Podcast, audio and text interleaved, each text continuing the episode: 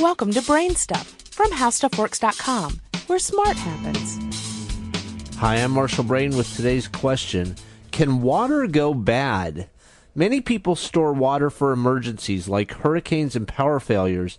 This is especially true in rural areas where drinking water comes from private wells. These wells are useless unless there's power to run the pump. It turns out that there are two ways for water to go bad. You can easily demonstrate the first way by filling a bucket with tap water and leaving it out on the back porch for several days. After about a week, you'll find that the water in the bucket contains mosquito larvae, algae, and various other life forms, none of which you would want to be drinking.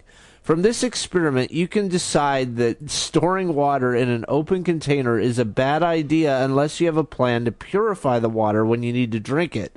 Storing water in a closed container works no better if that water that you place in the container is contaminated in some way.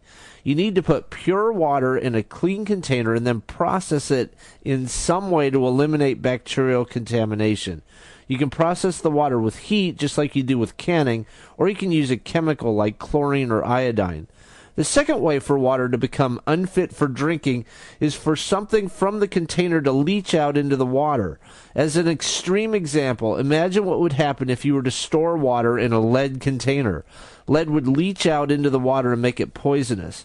The container you use needs to be made from a food-grade material in order to avoid leaching problems. Glass, stainless steel, and some plastics are food grade.